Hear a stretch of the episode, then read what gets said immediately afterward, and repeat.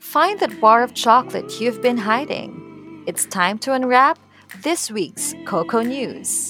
DouxMatok and Blommer, sweetening the deal with half the sugar. When it comes to mainstream chocolate, consumers usually face the option of high sugar or zero sugar products, with no in between offering. The issue is that for those health conscious consumers, the decision to go sugar free usually comes with a sacrifice to taste and overall indulgence. Israeli food tech company, DouxMatok, have reportedly been working for years to produce their reduced sugar sweetener, with the aim to provide a healthier alternative to regular sugar that still tastes and behaves in the same way as the traditional ingredient. It achieves this by using real sugar, but optimizes the delivery of taste. The result is their latest innovation, Incredo Sugar. Partnering with Blommer, the largest cocoa processor in North America, means that many U.S. consumers may soon have the opportunity to try out lower sugar versions of popular chocolate products. A select few Blommer customers have already received the Incredo sugar chocolates and have given it a high rating so far.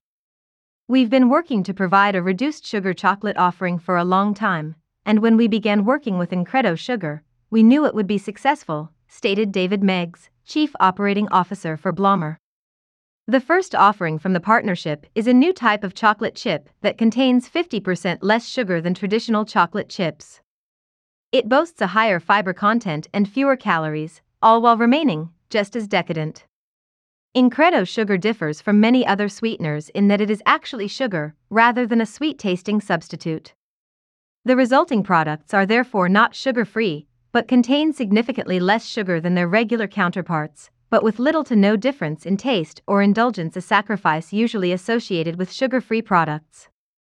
The use of the new Incredo sugar solution means that manufacturers won't need to alter products to account for the unique flavors of alternative sweeteners, which can sometimes produce bitterness or an unpleasant sweetness.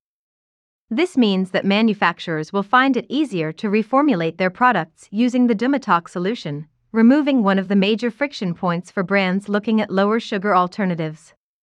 How has DouxMatok achieved this feat? They call it their flavor delivery technology platform. The idea is to facilitate more efficient delivery of active ingredients to the taste receptors, thereby allowing the use of less of the ingredient, 30 to 50% less, while still achieving a similar taste experience. This is accomplished by loading a carrier compound with the active ingredient, in this case, sugar, causing it to cluster together and linger on the tongue, giving consumers more of a chance to taste the sugar before it is swallowed. Food brands traditionally struggle to produce lower sugar chocolate and confectionery that matches the standards of their full sugar versions. Sugar has a specific taste profile and texture and lends itself to the structure and appearance of food, all of which need to be considered when creating a sweetener. Since Incredo Sugar claims to offer a unique solution that enhances the taste of sugar rather than replaces it altogether, many of these obstacles could be avoided. If this is the case, then the partnership with Blommer could be the first of many to come. NCA Data released their quarterly grinding report last week, showing that North American cocoa grindings bucked the upward trend seen in Europe and Asia by falling 1.2% from the same period of 2021 to 116,613 tons. There appears to be some confusion over whether the numbers are an accurate representation of the market, since the NCA reported on 16 plants, when they usually include the numbers from 17. Bar Talks has reached out to the NCA for comment. Lower grinding numbers indicate a slowing demand, which came as a surprise to many observers who expected stronger grinding numbers as lockdowns globally started to ease. Cocoa demand weakened during lockdowns as some increased personal consumption couldn't offset the impact of cancelled events and the closed hospitality industry. Analysts expected grindings to increase by around 3% or 4% in the fourth quarter, in line with the recovery in other areas. In contrast, Europe's fourth quarter grind increased by 6.3% from a year earlier, while Germany's numbers increased by 8.8%, and in Asia, where we reported CA's numbers last week, showing the quarter ended up 6.33% over the same quarter in 2020. Last week, a lack of rain and a dry wind across most of Cote d'Ivoire's cocoa growing regions raised concerns that water stress would impact the quality and development of the mid crop, which runs from April to September. Cocoa farmers in the country are now experiencing the height of the dry season. In addition, winds from the seasonal harmattan had worsened over the last week, adding to the pressure farmers faced. However, Climate 42, a consultancy for the sector, reported this week that earlier rains during October to December had left a strong canopy in place, which has offered some protection. The outcome may depend on the harmattan, which could cause flowers and smaller pods to drop if the harsh dry winds continue. Climate 42 remain optimistic for the mid crop, suggesting that wilting of pods could be 30% less than last year and that an increased bean count is likely.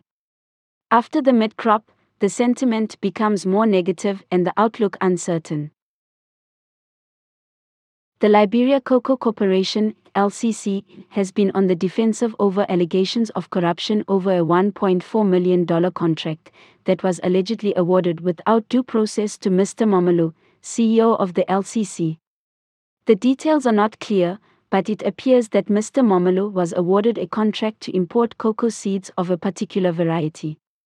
However, the contract process did not go through a competitive tender, but was instead awarded directly to Mr. Momolu by the Minister of Agriculture, Jeanine Cooper. The allegations have been brought by the Liberia Anti Corruption Commission, LACC, but are being strenuously denounced as politically motivated by Mr. Momolu, who has demanded evidence and denied any wrongdoing. Adding insult to injury, the imported seedlings apparently were all dead, and not the F1 hybrid variety required. Welcome to Cacao Eco Village, a sustainable village made from 3D printed cocoa waste. As the theme of sustainability is only expected to grow more prevalent in the cocoa industry in 2022, there is one eco friendly use for cocoa that many may not have anticipated.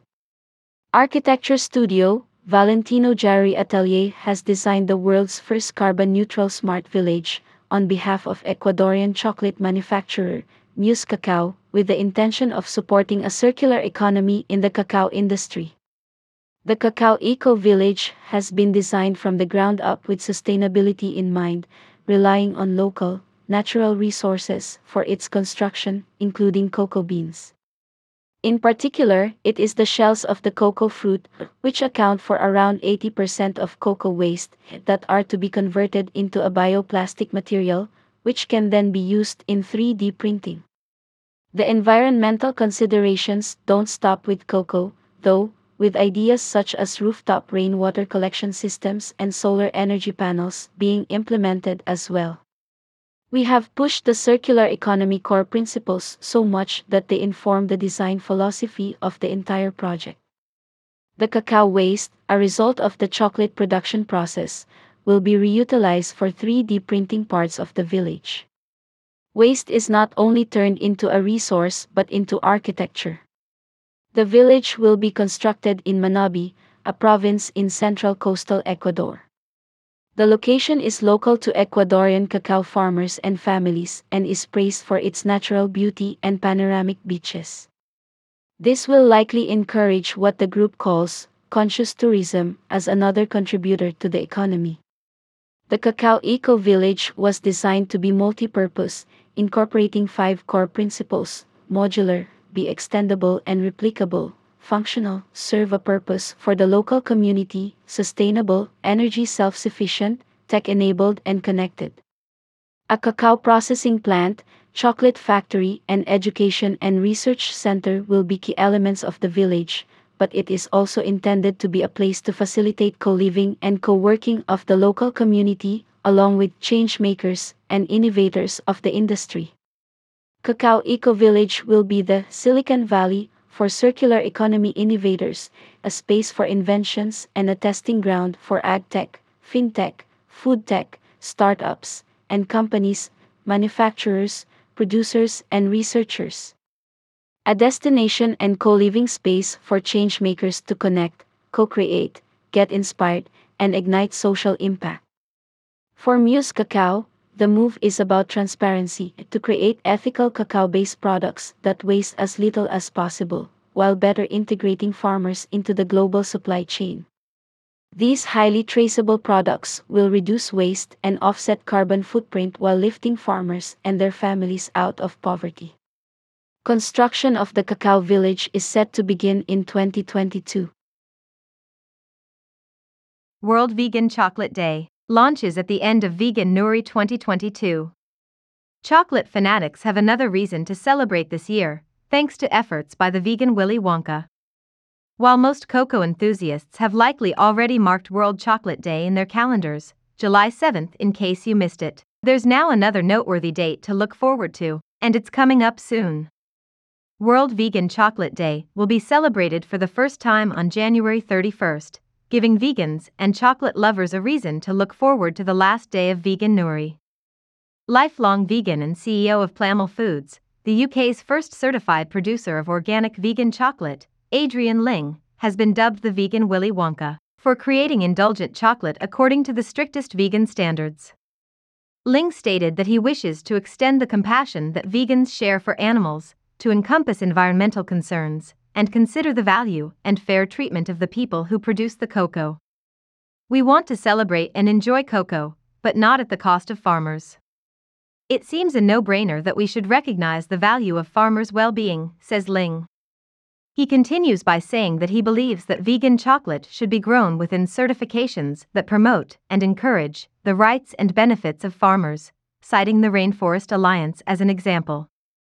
As the Veganuary movement continues to gain popularity, the British public say that the thought of giving up chocolate poses the biggest barrier to them making the leap, according to research conducted by Vegan, a lifestyle magazine, and vegan chocolate brand Nomo. Meanwhile, global research on the consumption of plant based confectionery, carried out by Barry Callebaut, supports the idea that there is a growing demand for vegan alternatives. Their results show that 60% of millennials and Gen Z aged between 18 to 44, expected food brands to offer a plant based option, versus only 43% in older generations. Chocolate brands are taking notice, and we expect many new plant based cocoa snacks to make an appearance this year. Last week, Tony's Chocolonely released their Inhuman Bar, a vegan dark chocolate with lemony caramel and cocoa biscuit, as part of their Conversation Bars stunt. Cargill has also jumped on the trend, by releasing their latest extra vegan za chocolate range, which comprises chocolate made with what they call plant based power ingredients. With the issues of sustainability and nutritional health expected to garner further attention in 2022, the launch of the first ever World Vegan Chocolate Day could be a sign of things to come, as people look for healthier and more sustainable alternatives to their everyday indulgences. Thanks for listening to this week's Cocoa Newscast. You can also catch our other podcasts, including the Coffee Newscast and the popular Bean Talks with Nick and Max, which goes out every Monday. Stay safe, and I'll see you all next week.